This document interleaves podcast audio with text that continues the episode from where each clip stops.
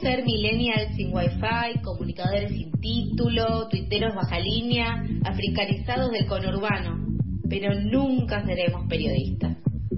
Pasadas por alto en FM La Tribu.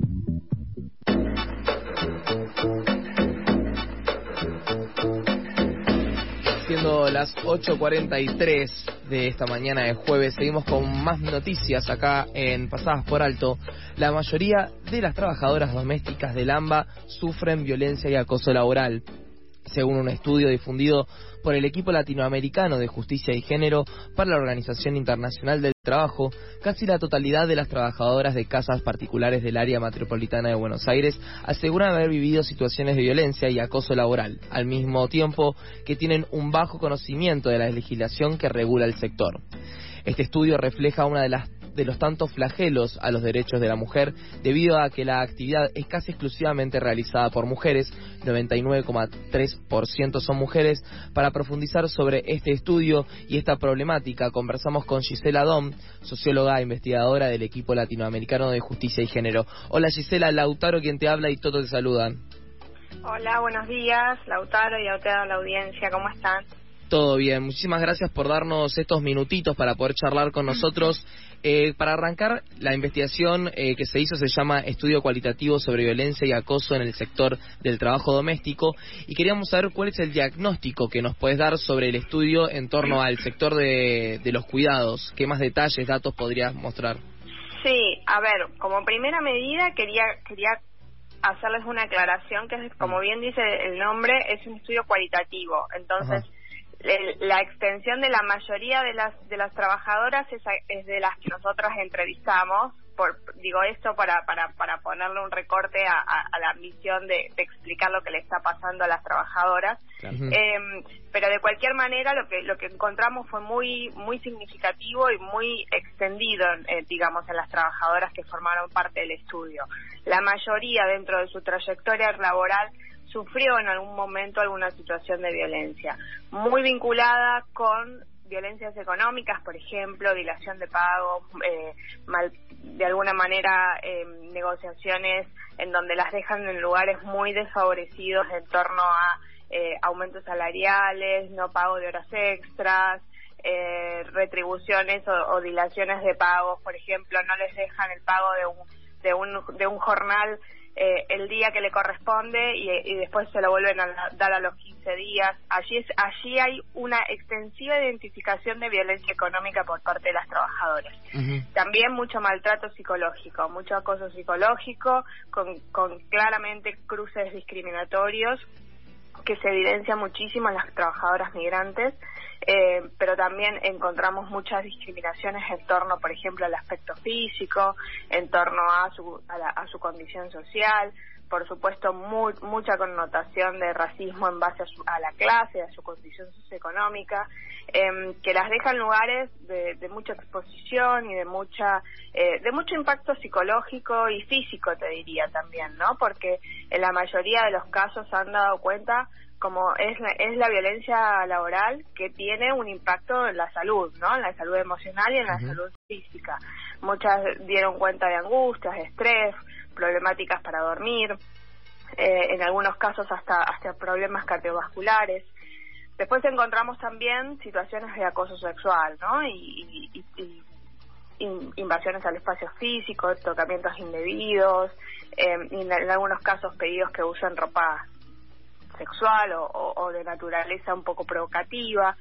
Em, y hemos encontrado también agresiones físicas, empujones, revolear objetos, em, maltratos em, y romperle los bienes personales, retener, retener documentación. En algunos casos nos han, nos han contado organizaciones que trabajan con las trabajadoras que les retuvieron, no las dejaban salir del domicilio. Y esto les cuento además que lo hicimos en plena pandemia y todas estas situaciones se exacerbaron en la pandemia, mm. ¿no? Las económicas claramente en algunos casos dejaron de percibir salarios, la caída del empleo en el sector fue la más dramática y la, la, que tuvo más dificultades para reactivarse, de hecho todavía no se ha reactivado en su totalidad, se perdieron casi 400.000 430.000 puestos de trabajo durante la pandemia. de, las trabajadoras domésticas. Y la, la reactivación es mucho más lenta que en otros, que en otros sectores. Así que eh, también encontramos, por ejemplo, que no las dejaron salir durante meses y meses con la excusa de que si salían se iban a contagiar. En muchos casos hemos evidenciado que fueron las mismas, eh, el, mismo empleador quien donde, donde se contagiaron las trabajadoras y muchas veces por falta de, de, otorgar elementos de higiene y de protección como se requería. Así que el estudio brinda un, un, un, abanico importante de situaciones prácticas inaceptables, tal como, como describe el convenio 190 de la OIT, donde las trabajadoras están expuestas a muchas situaciones inaceptables y prácticas de violencia laboral y con, eh, en muchos casos, mucha desprotección para qué hacer cuando estas cosas suceden, ¿no? ¿A quién recurro? ¿A quién le voy a pedir que me asesore? Bueno, ahí es esto es lo que dice el informe y, rescataba la nota. Muchas no tienen conocimiento sobre esto, ¿no? Gisela, ¿cómo estás? Acá Toto. Eh, Hola, ¿Cómo estás? Quería consultarte porque entiendo en Argentina contamos con una ley que regula el trabajo de casas particulares, eh, es la ley de régimen especial de contrato de trabajo para personal de casas particulares, y por lo que contás, entiendo que la ley no se respeta eh, o no me imagino que se respete con todo lo que detallas. Entonces, lo que a mí me, me surge preguntar es, ¿qué diagnóstico hacen de por qué no se respeta esa ley o cuál es la situación actual en cuanto a los derechos laborales de quienes eh, trabajan en casas particulares?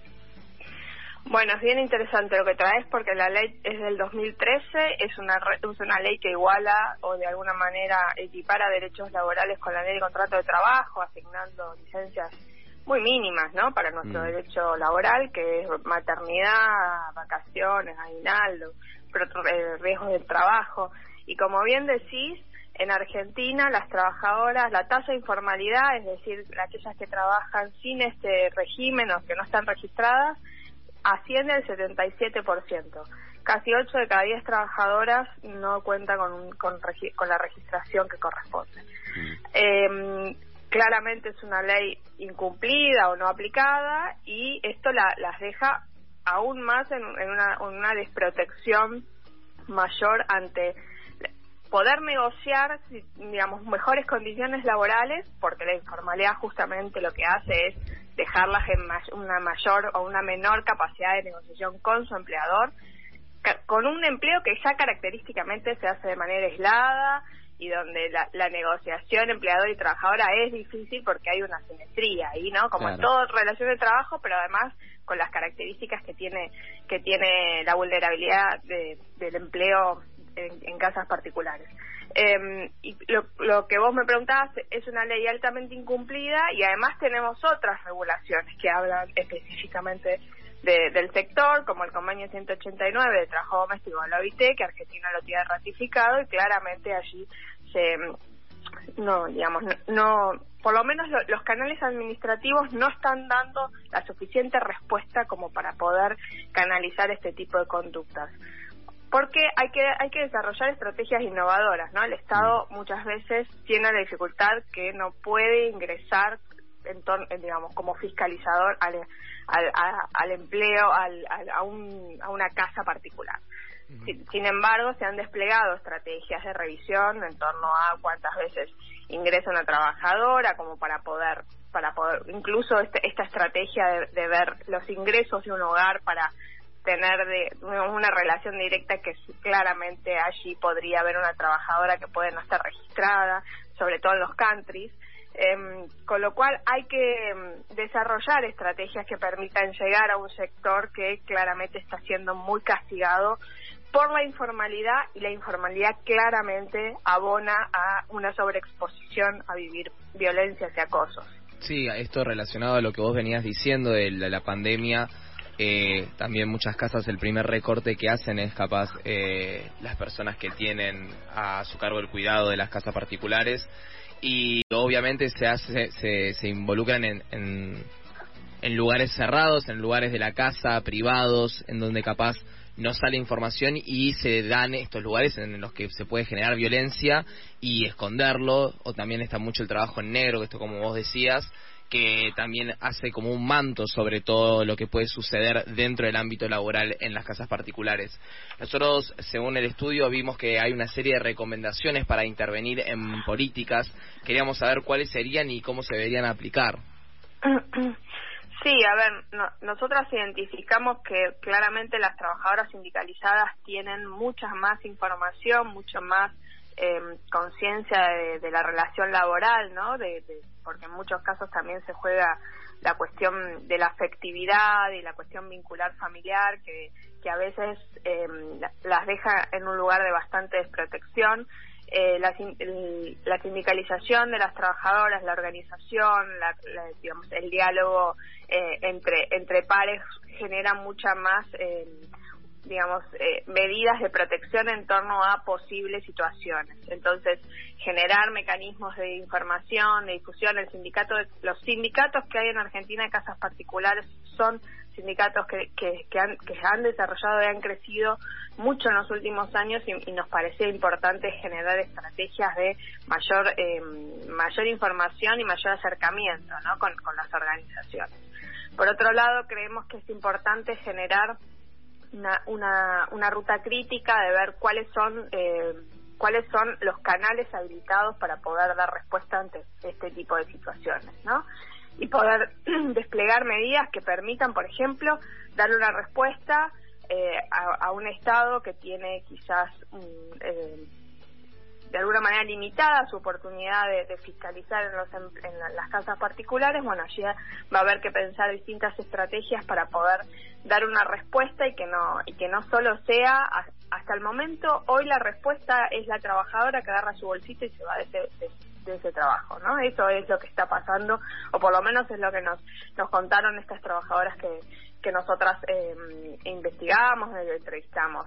No, no hay una, una posibilidad de decir, bueno, voy a esta dependencia, voy a, este ministerio, voy a, eh, a, la, a la oficina tal o al sindicato tal. La mayoría decide su respuesta ante una situación de esta naturaleza es buscar otro empleo con las consecuencias negativas que eso tiene, ¿no? Porque durante mucho tiempo tienen que buscar otro otro ingreso, eh, son, son pérdidas económicas y en muchos casos están en modo subsistencia. No nos olvidemos que son las trabajadoras más pobres de todo el mercado de trabajo, son las que peores ingresos perciben de todo el mercado de trabajo. Con lo cual esto es muy muy nocivo para su para, para su economía tener que digamos cambiar de trabajo y en muchos casos el, los empleadores de, la, de una trabajadora, por, las recomendaciones que hay eh, entre los mismos empleadores, se conocen, con lo cual a veces perder un empleo implica perder un montón de empleos. Em, con lo cual, es, la idea de la, de la recomendación es desplegar más eh, conocimiento sobre lo que hay y pensar si lo que hay alcanza para dar respuesta a, las problemáticas que están enfrentando las trabajadoras de casas particulares. Excelente, eh, Gisela. Muchísimas gracias por estos minutitos que nos diste eh, y para poder clarificar la situación de las trabajadoras de las casas particulares. No, por favor, gracias a ustedes por el interés y un saludo. Un saludo grande. Pasaba Gisela Dom, socióloga e investigadora del equipo latinoamericano de justicia y género, para poder contarnos sobre la situación de la, del trabajo doméstico, uno de los sectores más expuestos a la violencia.